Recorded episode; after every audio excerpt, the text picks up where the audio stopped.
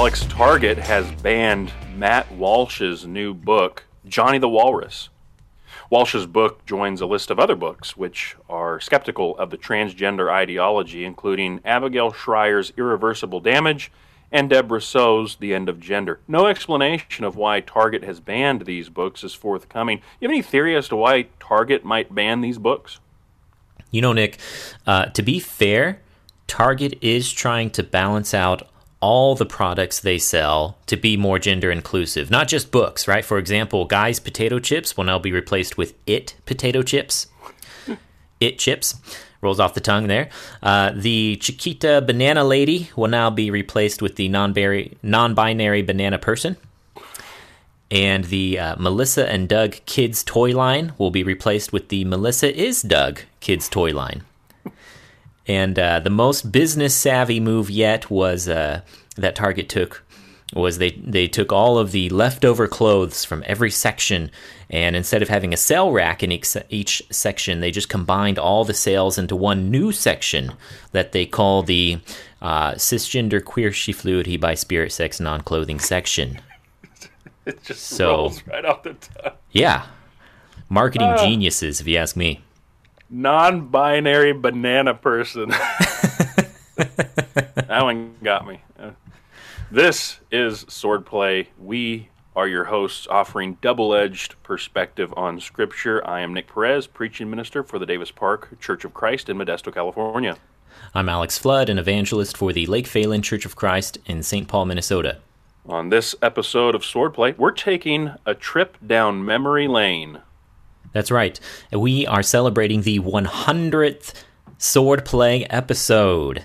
Now you may have thought that 99 episodes in the making. That's right. That's right. And uh, 99 uh, part 1 and 99 uh, part 2 is one episode, okay? We recorded that in one go. That was one episode. Technical difficulties. They put a limit on how long I could put the how long I could put the file size in for. And so we broke the limit. Swordplay, breaking limits every That's day. Right. so we had right. to split it up into two episodes, but that is not two episodes; it is one episode. So I hope you enjoyed the that. 100th. Sorry about the. That's right. Today the is one, the 100th. Yeah, here we go, man. Uh, Celebration. This this so this is the second podcast that I've hit triple digits with. Uh, my previous podcast, L I V E, live from the pulpit, has 400 episodes. That's what it's sitting at right now. I just haven't added anything to it because I've been doing this but uh, yeah, that's that's awesome. Yeah, 100. And these are long episodes, right? And so uh, yeah. this that means uh, we have well over 100 hours of in-depth biblical research. I would say that we probably have at least 130 hours recorded. At least. How many pages do we have for our shared? Because we we didn't script things in the beginning. Uh, and then it got more script as we went along because we just had more information. So it's like if you got more information, you got to package it more efficiently. And so more scripting became the standard. And so when we have our Google document that we share, how many pages? I think we broke that limit too. We broke Google we, shared docs. We did. Uh, we found the limit. I think it's 1.5 million words I think is the limit on a Google Doc, and we found that and we surpassed it, and now we're in a second Google Doc, and I'm trying to find where are I know I have a just a Word document um, in my oh here it is uh, in my computer, and it's loading. Loading. Yeah, the computer can't even load it fast enough, right? It doesn't just pop up. It's like you got to give it a few minutes to load the like 400 pages that we had of single space notes. It is sitting at 324,000 words. um, I believe when it comes so that's our current me, document, right? That's right, and it doesn't even include the the 99th episode yet. I haven't updated it. Uh, 204 single space. No, here it goes. It's it's it's still calculating the number of pages. But for me, the litmus test is Stephen King. If uh, you know, we we're I think we're uh, in in his word count per book. I think we're somewhere past like The Shining or something. um, Okay, uh, 412 single spaced uh, pages in a Word document. For that first document, yeah. So, woof. Yep. And it's only getting more and more. Our our pages are getting more and more dense per episode. So, yeah, a lot of work we've done. A lot of work. And thanks to techno- technology, uh, this work can just be out there for anybody who wants to access it with an internet connection on their phone, on their computer, uh, for who knows how long, right? How many commentaries are sitting in libraries collecting dust that may be peaked at once every couple of years, huh? Yeah, so I mean, quite quite a bit, quite a bit. So this is the uh, the way of the future. It's got to be digital. Uh, it's got to be archived on the internet. It's got to be accessible, and because of that, we've been able to reach a wider audience than we probably would have were this just a paperback commentary sitting in the in the library of a Bible school. It's like, well, uh, not as not as much usefulness in that scenario. So we've got to take advantage of the technology available to us without being consumed by it. But yeah, Nick, we have some um, trips down memory lane that we need to take. Right. We've So- uh, we've got a, a list here of some of our favorites, various favorite things that we've and we've done a lot of different things on the podcast, uh, and we're not even going to touch on everything. We've done uh, lightning round before, uh, which was just kind of like rapid fire question answer. Uh, we did we've done grammar hammer this season, uh, not as consistently as uh, some of the other things that we've done, but um, just taking a word and kind of providing a, a dictionary definition, as it were, of, of what it is. But we've done other things much more consistently, uh, including the cold open. That's right. Uh, every episode, so the, the, the genesis of the cold open was um, uh, Alex and I, I think we, we both listened to various podcasts. And I've listened to other podcasts, especially in the in the Brotherhood, where the the hosts get on and they just ramble on for like ten minutes, and it's just like, like oh, you they're they're trying to be funny and they're not funny, and uh, it just ends up being goofy for like 10, 15 minutes. It's just like I don't I don't need to listen to this. It's, just, too much. You know. It's too yeah, much. exactly. So we streamlined it. We're like we're gonna we're gonna punch in 30 to 60 seconds. Hopefully it's funny. If not, oh well. And we'll just and then we'll move on with introductions. And so we we try to get right to the punch as quickly as possible. Uh, we we don't spend a lot of time. Uh, you know, hey, how's it going? In we do after hours, and so sometimes you know during the after hours we you know well what are you reading? What are you watching? What are you what are you up to? And all that. Uh, but uh, by and large, uh, and you listen to the episodes, we're fairly consistent where we we do the cold open, and it's just a little thing. It's just comedy. It's humorous. I think with this one today, we're probably going to get kicked off of Spotify, just the way things are going on Spotify. if you've been following the Joe Rogan controversy, quote unquote, uh, this one's pushing the limit. So if you can't find it on Spotify, go over to Apple Podcasts, go to Audible. You can find it elsewhere. Um, but and it'll be on the website. No one, I don't think they can cancel the website yet. But that was that was the genesis. Was you know we just want to get in and get to work, and if we can be funny along the way, great. Um, if not, oh well. It was only like a minute, so You know what the key is? The key is to stay as unpopular as possible. yeah, So if you're popular, you'll you'll get canceled. But if you're unpopular, uh, you just got to keep those download numbers low. Got to keep those listens low, and then you're under the radar. that's So right. that's that's how we that's how we promote the success of Swordplay's. We keep it under the radar. So we dug back into the archives and we said, well, what, what's our favorite cold open? And it's not only our favorite, we've gotten feedback from other folks, listeners, diligent listeners, who have uh, been listening to the podcast, and they've given us feedback on this particular cold open that I think is not only our favorite, but a, a favorite of um, uh, the audience. So That's right. So we're gonna do a cold open. I believe this is from uh, season. Was it two? I think it's season two, episode uh, number fifty-two. Season two, episode fifty-two. We really had some. Uh, we really had some good ones there in the fifties. We were hitting our stride there. Yeah. Uh, so, season two, episode fifty-two. Here's the cold open. Uh, maybe you remember it. Here it goes. Time for swordplay. Alex, last week, the American Humanist Association, an atheist outfit, presented, uh, excuse me, protested what they called an unconstitutional prayer breakfast at a high school in Georgia. Man, Nick, these atheists are not messing around. You know what? I heard that in preparation for the protest, they gathered together on a weekly basis, and then after, you know, sharing a meal together, they would have a keynote speaker who spoke to their values and encouraged them to keep working.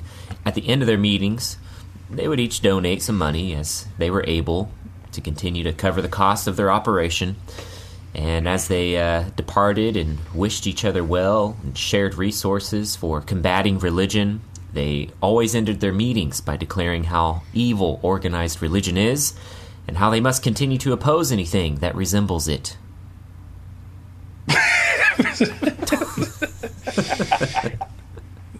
This is swordplay. we are your hosts. Uh, it's funny because it's true, and because it's, uh, yeah, that's that's the atheist church, right? That's, that's That's right. It's not organized. It's not religious. They don't have tenants. And they don't disfellowship one another. Right? As long as you stick to the script. and and you know, uh, part. So there is a, a bit of reality in that where uh, atheists who uh, have abandoned religion, they still need the connection that the, that comes from from fellowship and the sharing of common objects. It's just the that the, the, the common objects that they rally around are uh, they're they're destructive. Uh, they they uh, tear away at the soul, and so uh, th- there is that that again every in every joke there's a bit of truth, I guess, and and part of the truth is atheists still crave that, and and they'll go to uh, certain limits, maybe not as uh, far as the punchline goes there, but they do gather together uh, in certain uh, gatherings, and it's uh, yeah, it's uh, one of those things. Yeah, funny funny thing is I have met an atheist who does all the things that I said in the joke. Oh, matter of fact, yeah, yeah. so go. it happens. I, I think what it reveals is uh, uh, the same thing that we see. I think with uh, cancel culture today is that at the core of humanity, uh, we are religious. We are religious, and so um, those who disdain religion, they are nevertheless uh, religious. And right now, uh, cancel culture is just simply the uh, disfellowshipping of those not in line with their creed, and that's all it is. So the the the the bishops in charge overseeing their particular religion just happen to own the platforms that everybody uses for sharing uh, discussion and moderation. So whether it's uh, one social media uh, platform or another, uh, they are the bishops that uh, take the complaints of their constituents and uh, disfellowship those who are disrupting the community. That's why they have their community rules, right? And what's what qualifies as disrupting? Well, it, just check it with the creed and see if they're they're in line with the creed or not. Are they out of line with the creed? Cancelled, disfellowshipped. Humans are religious, can't get around it, and they worship things, can't get around that either. So, cold open. I think uh, were we? Did we used to be funnier? I I think so. I think so. Because when was that? It was season season two, right? So that was uh, was that pre pandemic? Did the pandemic steal our funny? Did it ruin? Was that a uh, side effect of COVID? Destroys the funny bone. Was that way? I think that was way back in September of 2019. So it may be that the the pandemic has uh, Yeah, jaded us. So before the pandemic, we were at the height of our of our comedy. Yes, sir. Look at us now. Jaded, bitter, not tan. So the, every episode has a cold open. We've been really consistent on that. Um, and then in uh, season two, we also did another segment That's right. that we called, and we were we were consistent on that for most of the season until I broke the segment and uh, just wrecked one minute sermon. That's what we that's what we called it. Where it was this is just a game that we played at the end of uh, the the episode, something light, and um, I would have a song title of a maybe a popular or contemporary uh, song, and Alex would have one that he had selected too. We didn't tell each other what it was, and then we sprung it there right before uh, we we uh, started the clock, where we had one minute to take that song title and turn it into a sermon, a one minute sermon, and uh, it had hilarious results, especially in episode fifty four when Alex gave me the song title "Dance Monkey." That's right. And Nick, wow. I think let's just go back. Let's let's go back and and, and listen to this this um, legendary moment in swordplay. Uh, okay, Nick, are you ready for yours? Ready as I'll ever be. Good news, Nick. This song is uh, number one on the worldwide uh, top charts, and it has been for a little while now. So you've probably heard it. It's by Tones and I, an Australian artist. Never heard of and it. And the uh, the band is Tones and I, and the song is called Dance Monkey. Dance Monkey. So the the chorus goes, "Dance for me, dance for me, dance for me, oh oh. I never seen anybody do the things you do before. They say, move for me, move for me, move for me, eh eh." And when you're done, make you do it all again. Tones and I, Dance Monkey, uh, one minute sermon, and uh, go. I suppose. uh, yeah, Luke 15. It's got to be there for me. Um, the prodigal son, he goes away to the far country with uh, a third, because that's the way they split up the inheritance of his father's wealth, squanders it, ends up feeding pigs, chewing a pigsty. That's a terrible thing. Comes back though, comes to his senses, comes home, and his father welcomes him. They kill the fatted calf, throws robes, rope rings, shoes, all that stuff back on him. The older son is out in the field and he hears music and dancing. The father has become a dance monkey for his son who's come home. and uh, he's thrown this party for this sinner who's come home. How do we respond when sinners come back to the father's house? And I think we ought to be dance monkeys when, when sinners come back home to the father's house, lest we be like the older brother out in the field.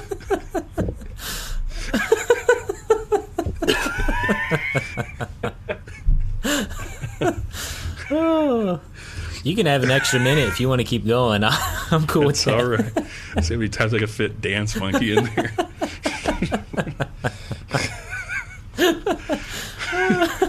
All Well, that's gonna do it. That's it. great. this episode of Swordplay. You win. I can't do any more one minute sermons. You just win. You win them all. You're the winner. I bow. I bow to the king of preachers over here. oh, okay. Thanks for tuning in. Yeah, we'll see you. see you next time on another episode of. Uh, wow. Yeah, the, the time I broke one minute sermon. It's good every time. Every time. Dance Monkey. Man. That's the I need to see I need to hear a whole sermon on that. That Yeah. needs to be extended into like a full 30 minute Sunday morning from the pulpit culturally relevant sermon. Yeah, that was a that was a Holy Spirit moment to take me to Luke 15. yeah, Oh man, those are good. Yeah, no, you won that competition. That was that was the best. Those one minute sermons, man. That's hard. I can laugh for a minute, but uh, man, coming up with a whole dance monkey a whole sermon. s- dance monkey sermon in, for for one minute, man, and it was good too. It was good. We should be dance monkeys. That's right. We should be. So the, the we we just uh, took our we, we took a trip to to Lubbock for the Sunset Vision workshop, and uh, I had my playlist uh, ready, and we listened. We had like, like seven or eight hours of music queued up, all the all the classics, some of the contemporary stuff, just stuff that I like. But once that ran out, because it was like a 22 hour drive one way, um, I had satellite radio on, and they now have a station called the 10 Spot, which is all of the popular hits from the 2010s. And I just so happened to land on it while it was playing Dance Monkey, and that was the first time I'd ever heard the song. it was just this last month, so I'd not heard the song before that, except as uh, the the flood rendition there, the remix. And uh, so yeah, I heard it for the first time last month. Re- you mean the karaoke version that sounded just like the original? That's it, right. That's what you meant. Right, my bad. I misspoke. Well, we had another segment in. Um, well, this was season three, right? So, Yeah. so uh, the best cold open was season two, episode sixteen. The best one minute sermon, then Dance Monkey, was season two, episode eighteen, and uh, then in season three we did a segment at the end called the featured creature, and it was almost. Um, you know, sometimes almost like a second sermon in there, right? Sneaking it in during the closing prayer. And uh, so we did all of these strange creatures mentioned in our Bibles. And, uh, you know, there are different approaches, approaches you can take to that. But uh, they're there, right? So what do you do with these weird creatures? What are they?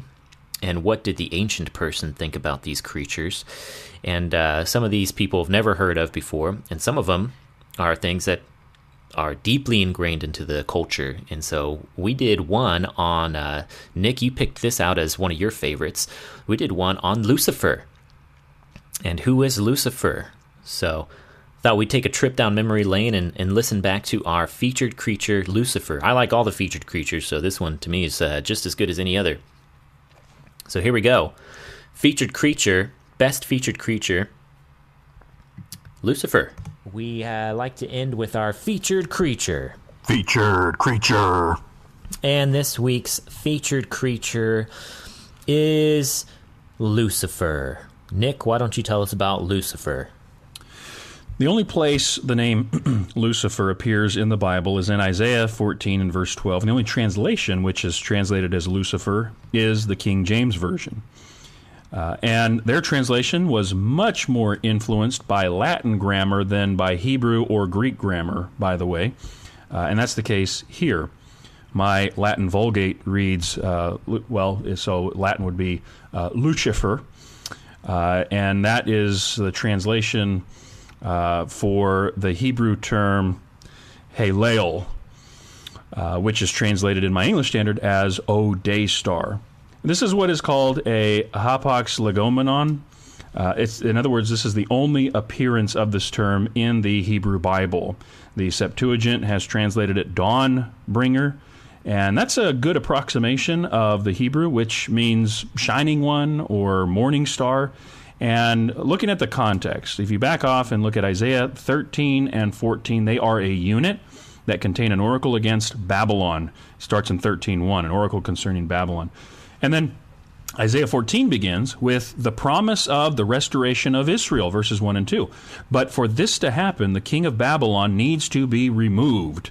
And so begins this oracle, the oracle, this taunt against the king of Babylon in verse 3. And the bulk of Isaiah 14 is about the impending judgment coming upon the king of Babylon. The tyranny of this oppressive ruler will come to an end, as described in verses 4 through 8. And that happens when his physical life is ended and he is sent to the grave and Sheol, uh, verses 9 through 11. And so, from the heights of his arrogance, he is laid low, verses 12 through 15. And this is poetically portrayed as his being cast down from heaven to the depths of Sheol. Doesn't get much bigger in its fall than that. So, he who would attempt to be God's equal is shown for being the feeble creature he really is. Therefore, Daystar's light is snuffed out in the far reaches of the pit, as it is styled in verse 15. Now, many see behind this uh, oracle against the king of Babylon, uh, behind this story is another story, as old as time, and it is the fall of Satan. Uh, at some point in, I guess, eternity past is kind of the way uh, I think about it. So, what is poetically portrayed in this taunt acts with double meaning or even typologically. Satan is this archetype in the spiritual realm of all human rulers who become swollen with pride. And his, his sin was conceit, uh, as we see over in 1 Timothy chapter 3 and verse 6. Jesus tells us he did fall from heaven. I saw Satan fall like lightning, Luke 10 and verse 18 says. So, the king of Babylon, swollen with pride, fits the typological mold established by Satan's fall from heaven. The once glorious being, Satan, is cast out of heaven for attempting to make himself equal with God. And so, he who would attempt to be God's equal is shown for being the feeble creature he really is. In which case, Daystar acts both as a figure for the king of Babylon as well as the devil. The star that once was brightest is now extinguished. And that connection, I, I think it's, it's possible. Some work uh, has been done in seeing connections uh, intertextually in Isaiah. Uh, uh, before I get to that, though, uh, there is a connection that some make to a Canaanite myth concerning uh, Halel, son of Shakar, a minor god, he attempted to overthrow Zaphon, the mountain of assembly for the gods. He was rebuffed, he was cast into Sheol. And while the connections are alluring, I prefer to see those intertextual connections in Isaiah with Sennacherib, king of Babylon. Uh, Sennacherib gloated that he had gone up to the heights of the mountains, to the far recesses of Lebanon in 37 and verse 24. And that uh, can be paralleled with Isaiah 14 and verse 13, the, the mountains that uh, Sennacherib claims to have scaled, that can be paralleled with the Mount of Assembly. Maybe one of them was the Mount of Assembly in his own mind. And then uh, Lebanon, uh, the far recesses of Lebanon. Well, for Isaiah, who is an Israelite living in Israel, what would have been north of Israel? It would have been Lebanon. And so Sennacherib claims uh, he, he's gloating and boasting about how he went there as well. Uh, so that's the parallel there, Le- Lebanon with the north. Sennacherib raised his voice and eyes against the Holy One of Israel, 3723 says. It was an attempt to make himself like the Most High, perhaps, Isaiah 14, verse 14. The morning star, who makes the world like a desert in 14 and verse 17 can be paralleled with Sennacherib, who boasts of having dug, drank, and dried up the streams of Egypt in 37 and verse 25. Other examples could be cited, but I believe these are sufficient to show that the morning star of Isaiah 14 is readily identified with Sennacherib in Isaiah 37. But wait, someone might say, Sennacherib? I thought he was king of Assyria. And that's true, but he, like other kings of Assyria, uh, would and did call himself king of Babylon. And indeed, Babylon was under the rule of Assyria uh, for a time. So uh, that's what I see here concerning Lucifer. Alex, what did you find? Yeah, so I, I like what you said about uh, there are sometimes a story within a story. And that's probably what we're looking at here in Isaiah 14. Lucifer is one of the many names slash attributes associated with the Satan. Sometimes we usually just say Satan, but uh, it's it's technically it's the Satan, the Hasatan, accuser. yeah. yeah. So, yet, um, eh, how did this association occur? Right. This is this is interesting. There's no explicit connection that says Lucifer is Satan, and yet that's the case, but how do we make that case? What's the connection? You noted uh, Jesus referring to Satan falling from heaven like lightning, so you do you do have a falling connection right there. I think that's a good connection. Here is some connective tissue that I'll throw out there for consideration. Because, uh, you know, we could speak about Satan for quite some time. And so I'll, I'll try to limit it to what makes Lucifer relevant to our talk about Satan. So, first, you have to remember that stars in the ancient Near East uh, and in the Bible are living creatures. Uh, sometimes they're called gods, and they also represent authority. The morning star or daybringer was a reference to the planet Venus because back then planets were called wandering stars. The image of a wandering star as opposed to a fixed star within a constellation. That became good imagery for speaking about rebellious beings in the heavenly realms. Of course, you can apply that to earthly authorities, you know, the story within the story. But back to the heavenly imagery.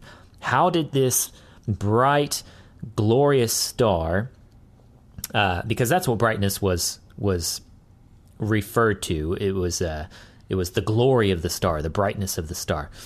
Uh, and Venus was a very bright star. Venus was the brightest star at sunrise. It was the brightest star at sunset, therefore earning the title of morning star or evening star, respectively. So the brightness of a star was thought of in terms of its glory, uh, and so, how did this bright, glorious star, whose glory must have corresponded then to its authority and its position, how did it become a wandering star? Well, through rebellion, through pride, trying to take over the north. And so, here's the thing in terms of stars, because uh, I believe in the passage says you want to ascend the Mount of the Assembly. Uh, well, the Mount of the Assembly is, uh, uh, what is that? It's, it's Har Moed which is, is probably actually the reference to Harmageddon, uh, Harmageddon in the book of Revelation. But I digress. Anyway, Har Moed, he says, is above the stars. Well, what's what's the north in the stars in terms of astrology? Well, in terms of stars, the North Star is Polaris. And from our perspective, as we look up at the stars in the night sky, all of the constellations look like they are circling around Polaris. They're circling in a counterclockwise position. So Polaris stays in the same place. It's the North Star. And it seems that uh, in this story within a story, Venus wanted to be the center of the constellations, but instead was cast down. This is the story of Lucifer, who then gets associated with the supernatural rebel, the Satan. Well, if the Dawn Bringer fell, then who will fill the seat of authority he once held? And I say that's probably us. There are references to the Christian being given the morning star. That's 2 Peter 1:19, Revelation 2:28. Jesus has it in Revelation 22:16. Jesus now has all authority in heaven and on earth. Matthew 28:18. He will give us that authority too. And thus he brings us in the resurrection into our reward of reigning and ruling with him. That's why it says he gives us the bright morning star. It's that position of authority, that transformation into a bright and glorious being uh, in the new heaven and new earth. So remember, when you hear about the latest Hollywood star or watch Dancing with the Stars, the only true stars are the ones made by Jesus, and the rest are all fallen and or imposters. So that was uh, the the featured creature uh, for that uh, episode, uh, which was uh, season, Season three, three Episode, Episode 15, right? Yeah. Right. Yeah. Um, and so that's helpful on a, on a couple different uh, levels. Number one, um, it I think it helps with the uh, what do I want to say here? The trans- translation. That's what it is. Translation. Uh, various translations. King James is the uh, version that has retained that, and I explained why. And and and and then to see well why have newer translations kind of taken a different course? Uh, not kind of they did. And and the reason is because of uh, the underlying hebrew instead of going to the latin for that. But then also i mean it's helpful because now that we've done uh, the research on that particular topic we had a question here not too long ago on the question and ep- uh, question and answer episode uh, which was uh, uh, it was episode 98 here, season 4, episode 3. And one of the questions that came in was about uh, Morningstar, Lucifer. And uh, so having that in the back pocket helped to answer another question. So, uh, yeah, and, you know, uh, picking a featured creature, a favorite fe- featured creature, you know that was that was tough. I went through the list of all the ones that we've covered, and there's so many good ones. Um, Michael the Archangel was uh, was a big one that uh, we could have covered. Uh, Cherubim, Seraphim, um, and then uh, maybe some of the more obscure ones like uh, like Lilith, um, or um, uh, what was what was the other? There's there were several that were Here's the I got a list. yeah. I thought it might be interesting to to run through the list. Um, we did Lilith. We did Goat Demon, Donkey Centaur. We did Azazel. We did Dagon. We did Aluka. Uh, we did uh, Aluka, that's yeah. Aluka, yeah, hat tip to the uh, Swedish um, orchestral metal band, right? And so we did uh, Seraph, Seraphim, uh, Keruv, Keruvim. Uh, we did Rephaim.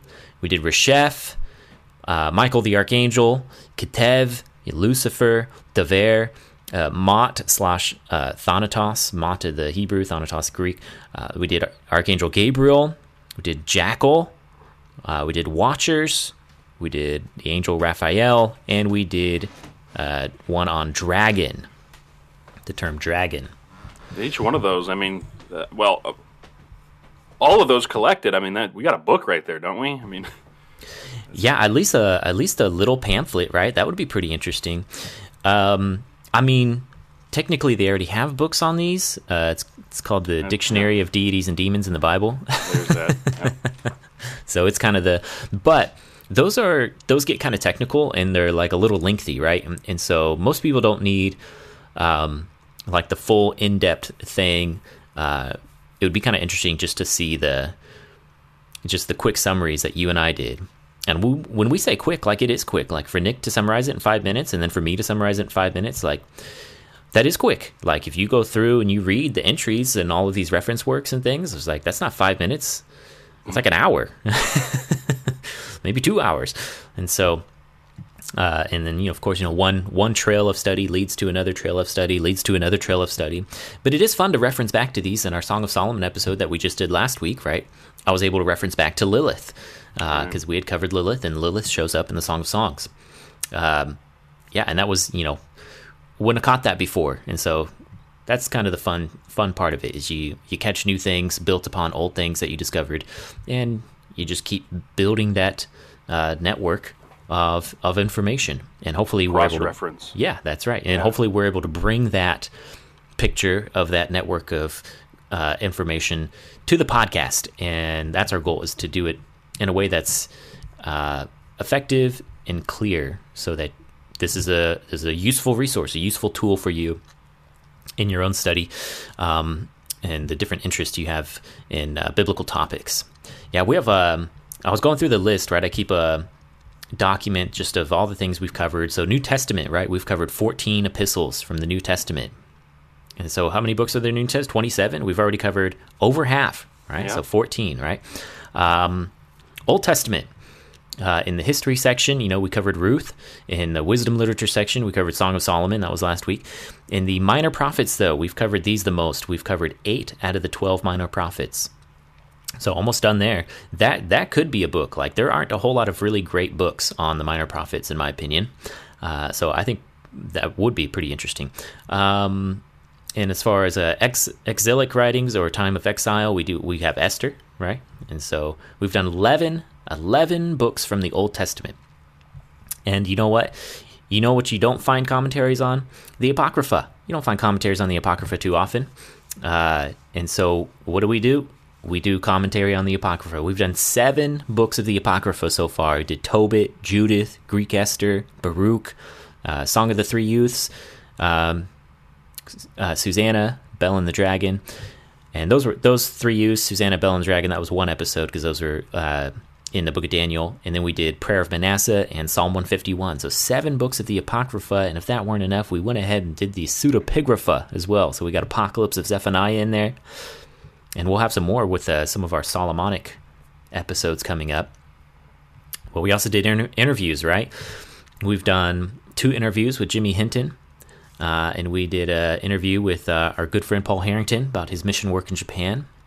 because he, he, was there during the uh, the Fukushima, you know, tsunami uh, and nu- nuclear reactor meltdown thing. So that was crazy. Remember when he was talking about like just seeing fire everywhere from the yeah. gas lines breaking? It was crazy. Yeah.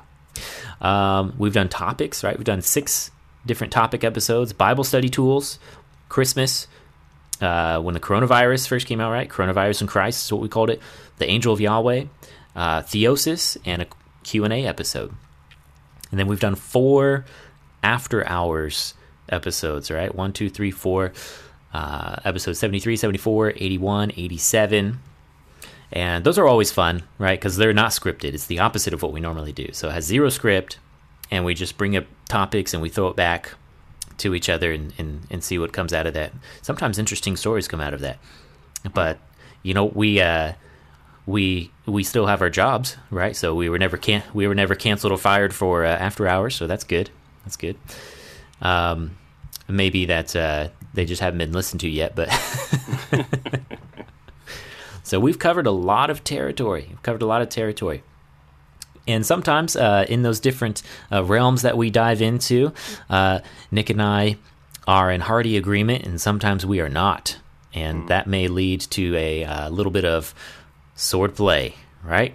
That's so right. That's that's what it is. That's what we're here for.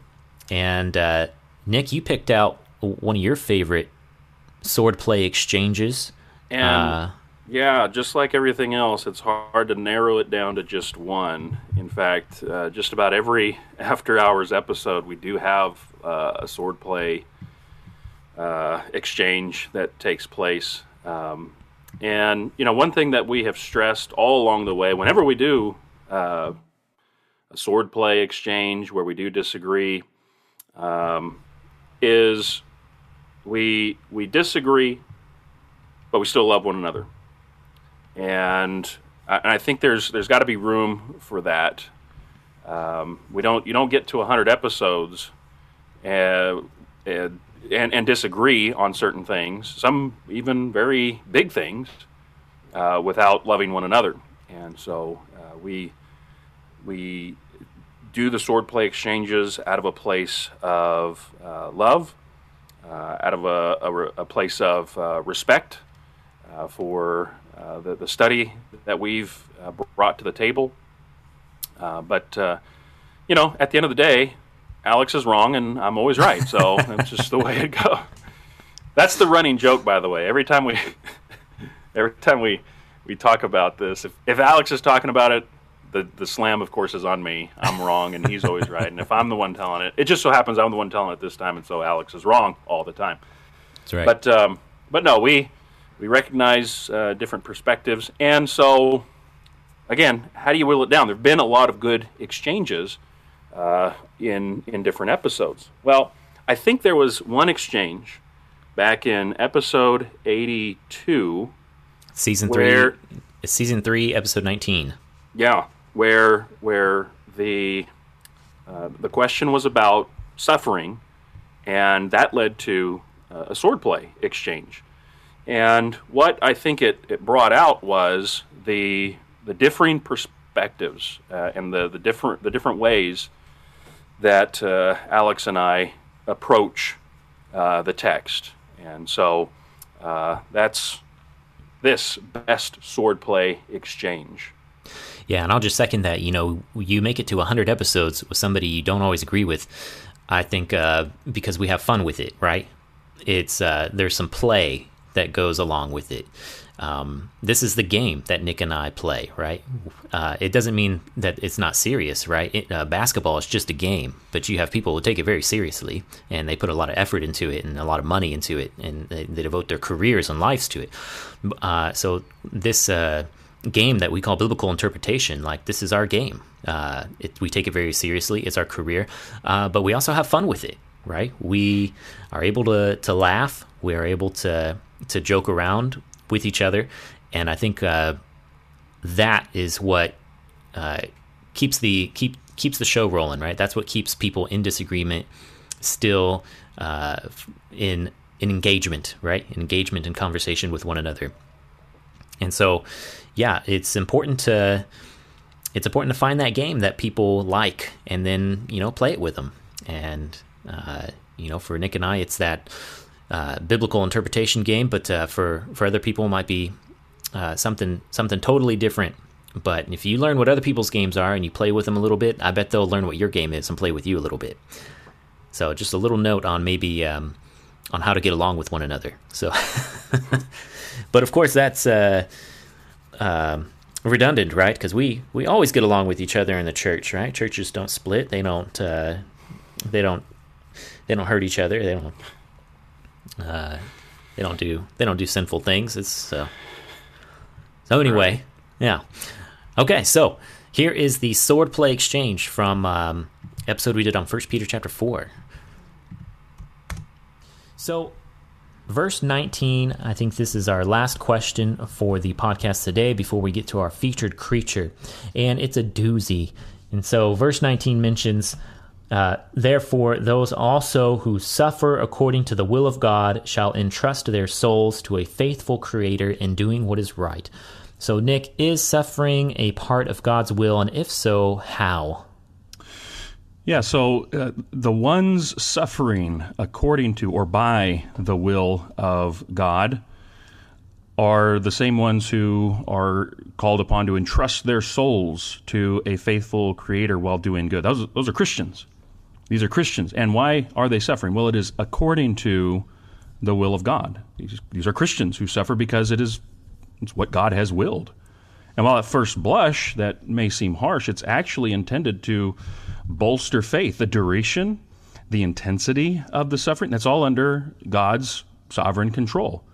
What Christians suffer is for their good because it is according to the good, pleasing, and perfect will of God.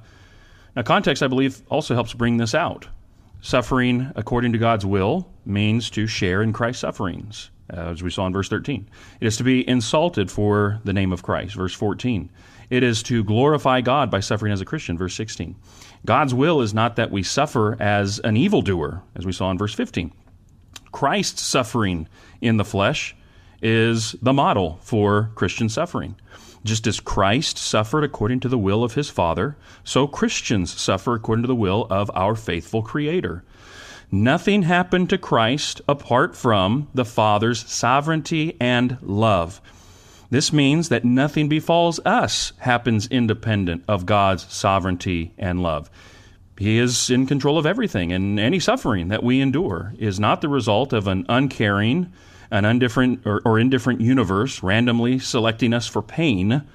Our suffering is not accidental, it is not the result of dumb luck. Suffering is not purposeless, but purposeful. It is not meaningless, it is meaningful. Our suffering is under the watchful and loving eye of sovereign God.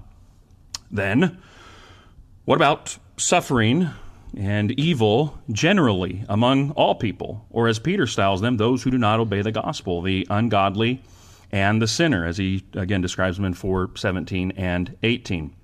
How does God's will factor into the suffering of sinners?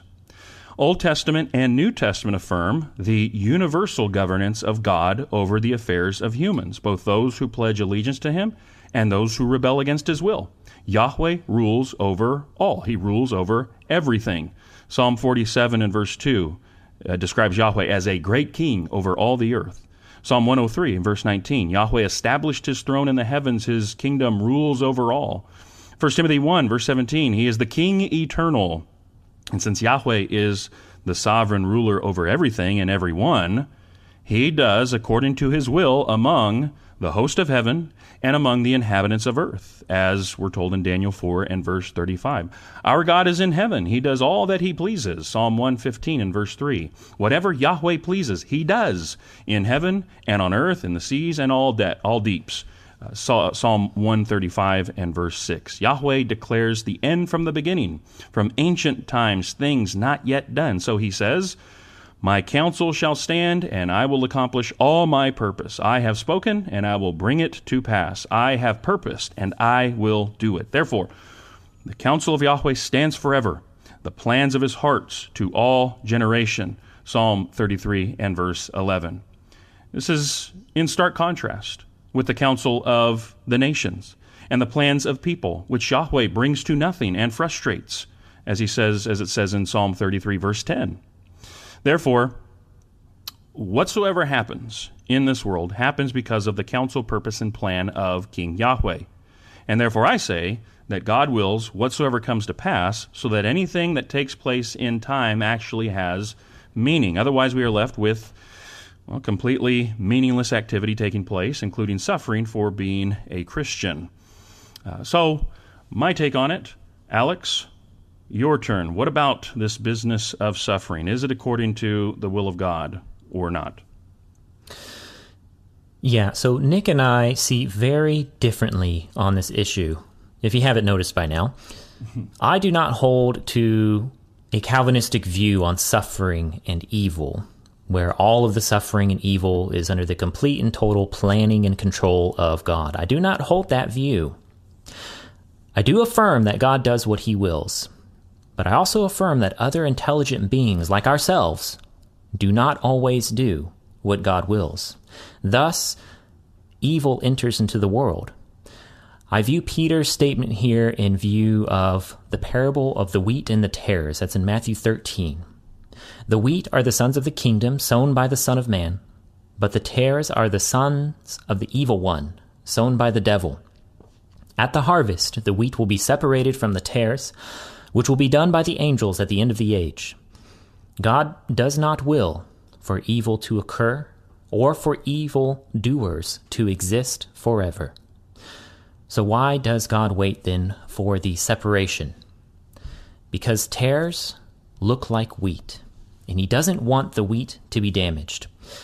Until we accept the gospel of Christ, we look like tares.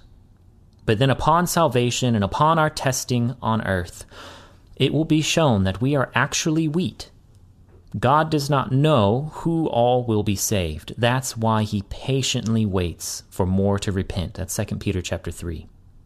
Our suffering here and now is the byproduct of our own sin and the sin of others. And it is God's will that we endure in this environment where suffering naturally takes place until it is shown who we really are after we pass through the fiery trials of our spiritual exile. The specific evil that you suffer was not planned out by God, but that doesn't make it meaningless. It is given meaning by our faithful endurance and desire to save others. So, if I'm hearing you right, we give suffering meaning by our faithful obedience? Yes. It's not God that gives it meaning, right? He works through us so that we can faithfully endure. So, what do you do with this phrase here then? The ones suffering according to the will of God. What does that phrase even mean then? It is God's will that we endure in this environment called the earth, and that environment contains suffering because of people's choices to sin.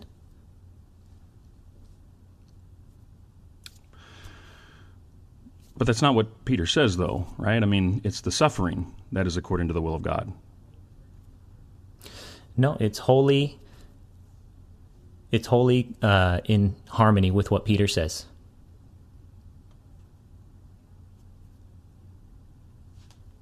It is according to the will of God that these are the ones suffering.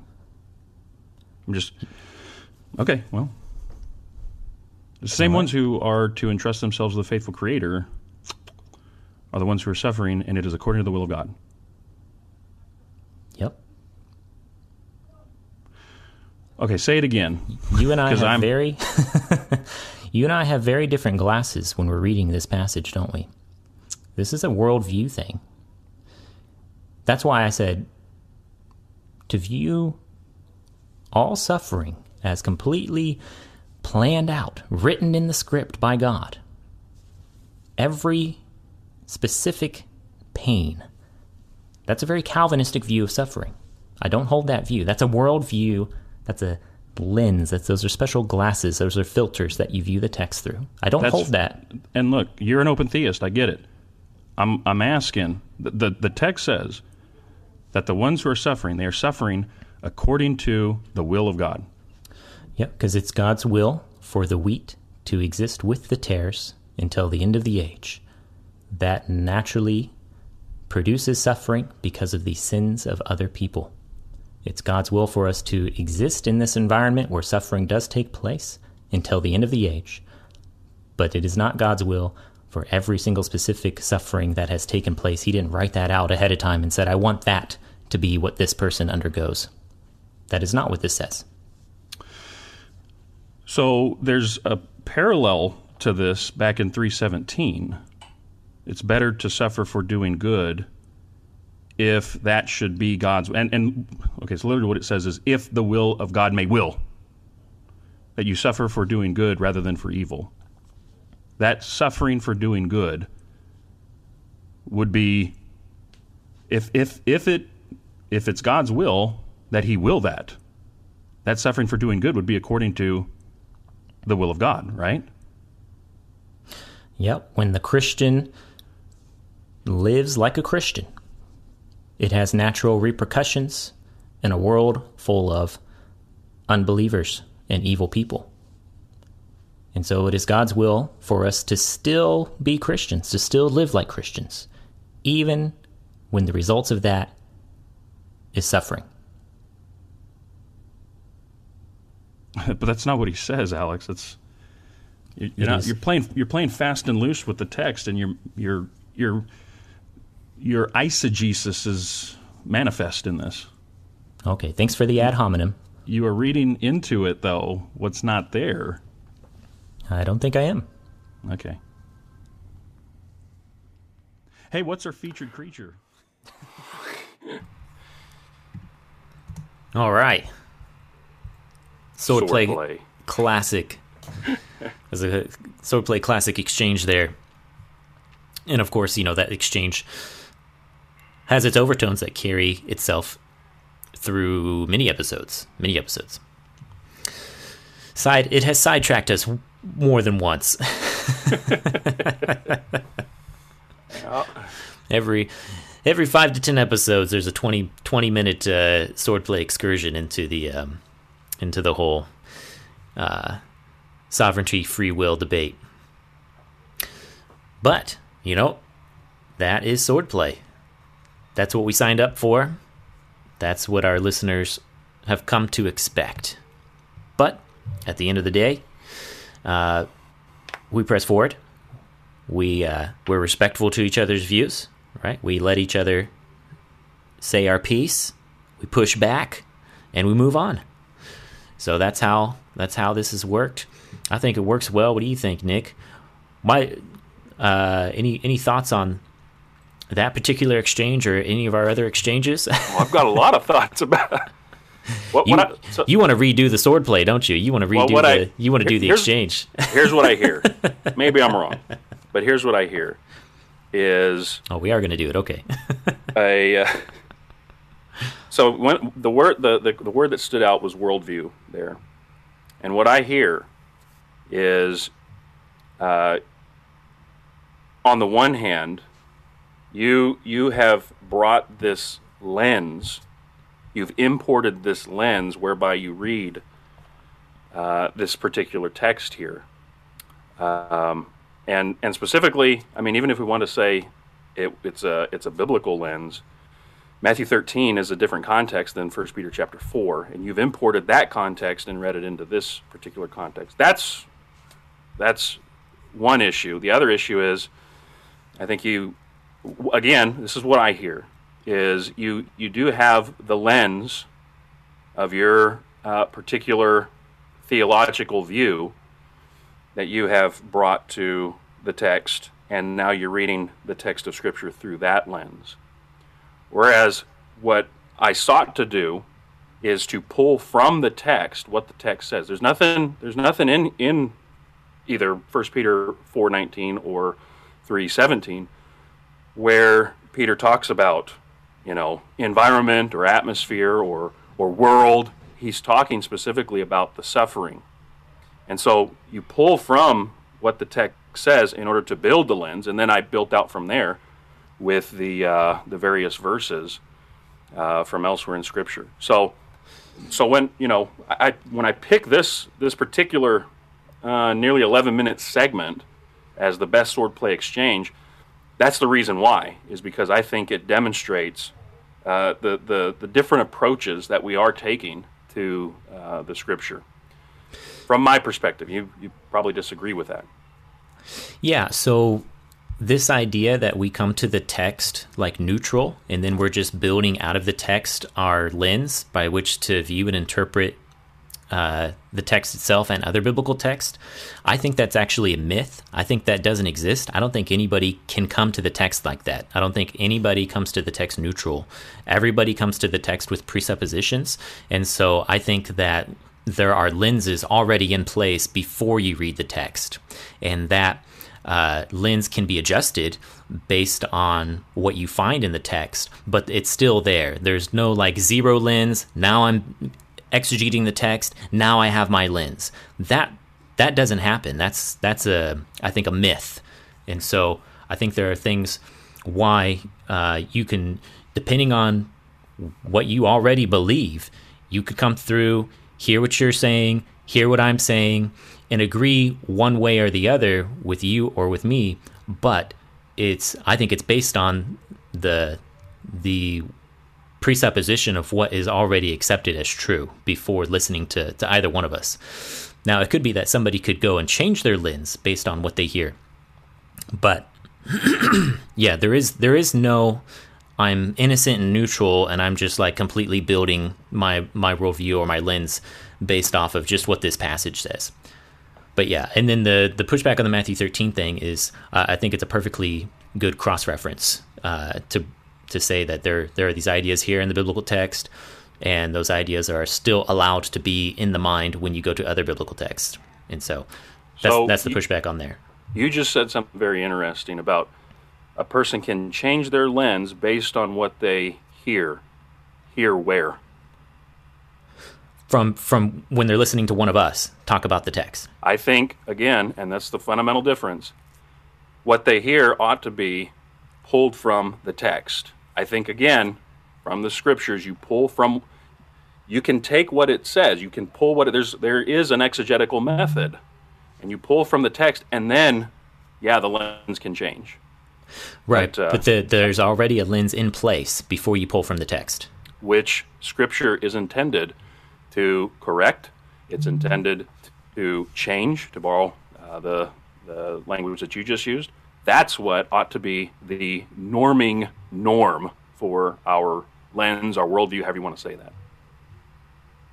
Yeah, but I'm just saying the lens is already there before you get to the text. Like your lens is, is being built like from the time of birth forward. And so before you read one verse of scripture, you already have a lens that you're bringing to it. And so, uh, yeah, that lens can change over time, but uh, part of that change is not just the text.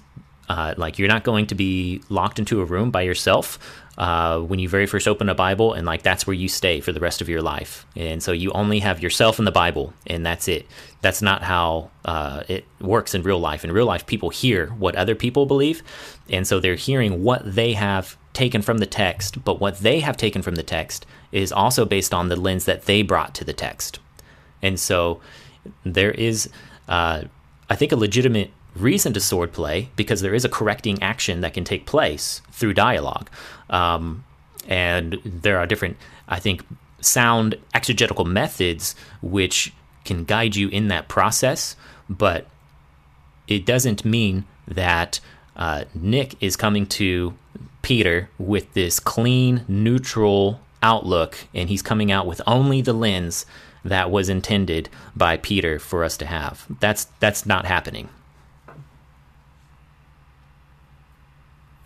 There we go. Different different approaches, and that's why I picked that text or that uh, that exchange. Yeah. Well, what do we think about what do we think about the future of swordplay? So we've hit 100.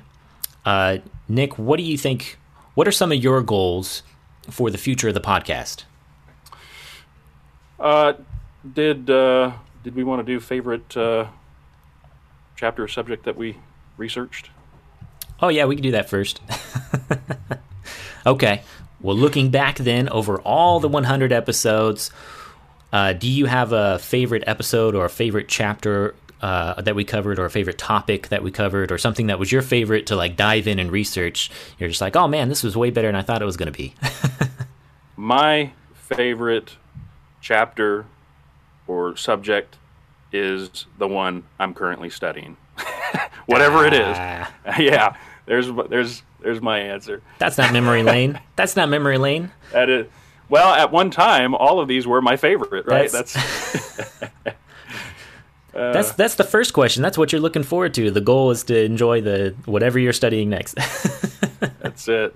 That's it. Uh, I mean, it's it's tough to pick one. I mean, that's uh, I guess that's been the the common refrain, the familiar refrain all throughout this is it's hard to pick just one chapter or one subject that. Uh, I mean, it was just I, I can point, put my finger on that and say that was it. Um, there's there's certain things that stand out to me, um, like when we did um, when we did um, in uh, First Peter chapter three, uh, when we talked about the he descended to the dead or he descended into hell. the harrowing of Hades episode. That was That's what I was. That's what I was going to pick. I was to say. I was like, that was that was one of the most enjoyable ones for. we put a, we put a lot of effort into that. I think um, I read uh, two different books. Just one was just on that one verse, and then the other was on the, the specific doctrine of uh, he descended to the dead from an evangelical perspective. And uh, you know, it was uh, that was a deep dive. that was a deep dive that we did, and a lot of a lot of our memories coming from First Peter, and so uh, yeah, that was that was a that was one that stood out. Theosis is another one that stands out. Um, you turned in our notes on our our podcast notes on theosis into uh, one of your uh, master's classes and and got an A, right? that is yeah. Um, I I wrote a uh, research paper on uh, the the doctrine of theosis for hmm, what was one of my theology cognate courses for my MDiv, and uh, and yeah, I got got an A on it. Um, so the, the the research that we do bears dividends elsewhere, as we've been talking about. So uh, preaching, teaching, I think deepens, and uh, so yeah, hard to put my finger on just one. Yep. Uh, I was going to go to the same one. Yeah, I think my favorite subject to that we've uh, studied that was my favorite to dive into was the harrowing of Hades. Yeah, and just um, I enjoyed especially the uh, the large readings I did through uh, major portions of the early church fathers. Uh, man, that was that was super interesting. In fact, that's sort of uh, sparked this interest of mine to pursue more studies on patristics in the future. Uh, there's a uh, uh, an association in Minnesota. It's called the Minnesota Association for Patristic Studies, and so um, they didn't have meetings during the pandemic, but they're going to start back up now. And so I'm looking more into that and, and, and just as a resource to go and hear some interesting lectures, participate in, in, in some research. And so, uh, yeah, man, patristic studies, super interesting. Um, but yeah, that's that was something that stood out to me as well. Um, yeah, any other any other favorites? Any any uh, favorite um, after hours moment? Yeah, so the one that stands out to me, and I guess I should have anticipated it in the after hours, was after the last presidential election. And it kind of threw me for a curve. But again, I should have anticipated it, knowing where you're coming from, because one of the things you said was, well, no, uh, that the current president is not necessarily the guy that God wants in power. And I was like, whoa, uh, wait a minute. But uh, and then that led to its own, you know, a little swordplay exploration as we went through. Uh, I think we, where did we start? Uh, Maybe Genesis 50, and then we, we I know we, we landed in Romans uh, 13 at some point. Um, maybe Daniel 2 got mixed in there too, if I remember right. So, but uh, I forget which one that, that was now. I think it was maybe the latest, the, the or no, maybe it was before that, 3.1 maybe. Um, and so that yeah that tipped off the sovereignty free will discussion and uh, at that point but uh, so there's that one and then after hours episode three which never went to air. that was a fun one. uh, fun for me, I guess. You, I think you sweated it out a little bit there, but uh, That we talked a- about all kinds of stuff in that one. Not really. We really only talked about one thing. It was was- the it was the sovereignty free will debate again, and it was like an hour, and uh, it wasn't like a, a tossing back and forth of like friendly topics. It was. Uh, I felt like it was you uh, wanting to to just grill me on only that one topic, and so. So I, I listened back to it and I was just like, this is not fun. This is not enjoyable. This is not interesting. I was like, this is not what after hours is supposed to be. I was like, you know, if we if we want to do a whole episode d- dedicated to sovereignty, free will, and have that debate, then like we should do it. You know, we should we should put the title up there. We should make our notes. We should uh, whatever. You know, but uh, but uh, yeah, that that was uh, that was junk. We also talked about in that episode, though, uh, the the Dead Sea Scrolls and specifically Deuteronomy 32, well, like verse seven or eight, whichever one it is. That We talked about that in that episode too. I remember that because uh, Yeah. yeah, that was that was uh, another bit of that. But Well, what are you back to the previous question then? What are your goals for the future of the podcast? So, a little inside baseball here. Uh, we're currently utilizing Zoom technology for this episode so that we could play these uh, particular bits from previous episodes so that we can both hear it and laugh along or comment or whatever.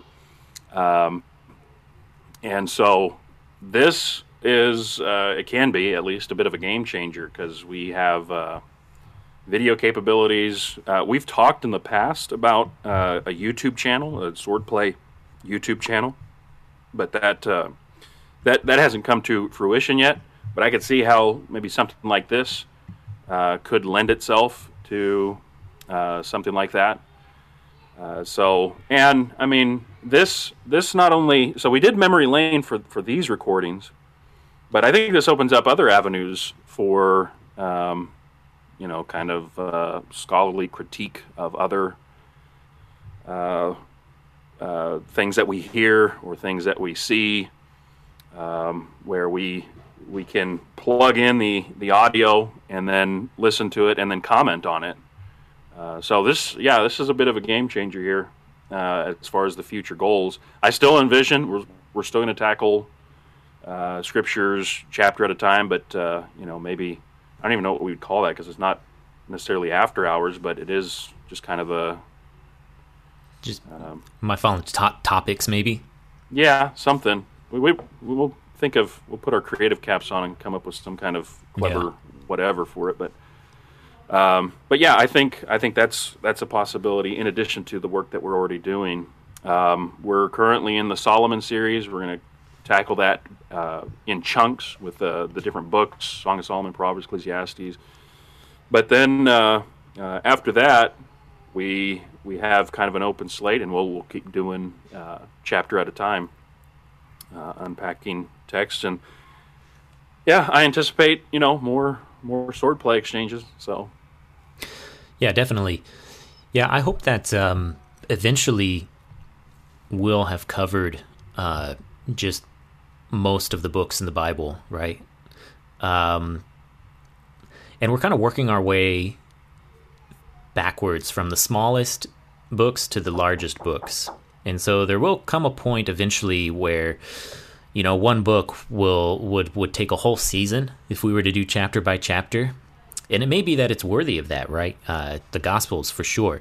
But um, yeah it uh, whether we end up doing that or not i don't know. But if we see uh, you know the show continuing to to progress you, my goal would be definitely at least to have all of the books other than like the major ones like done right in the archives, ready to go.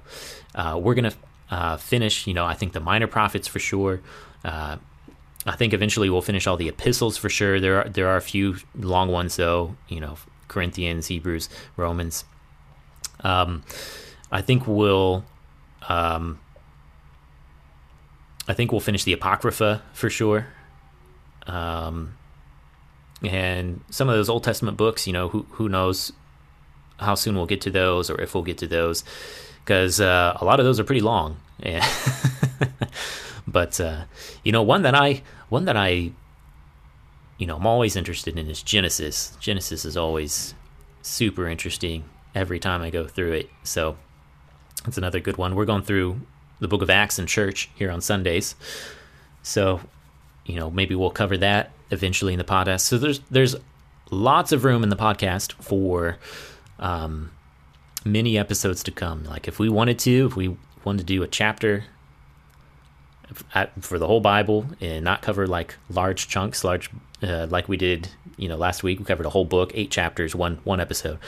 Um, if we were to do for the most part chapter by chapter, man, we, we got twenty years worth of uh, worth of podcast ahead of us and that's that's assuming we did it every week. and yeah, uh, you look back here, or I was looking back here recently, and just because of you know uh, sickness and vacation and stuff like that, like we we we didn't have any episodes. We had one episode in January, um, but none in like November or October.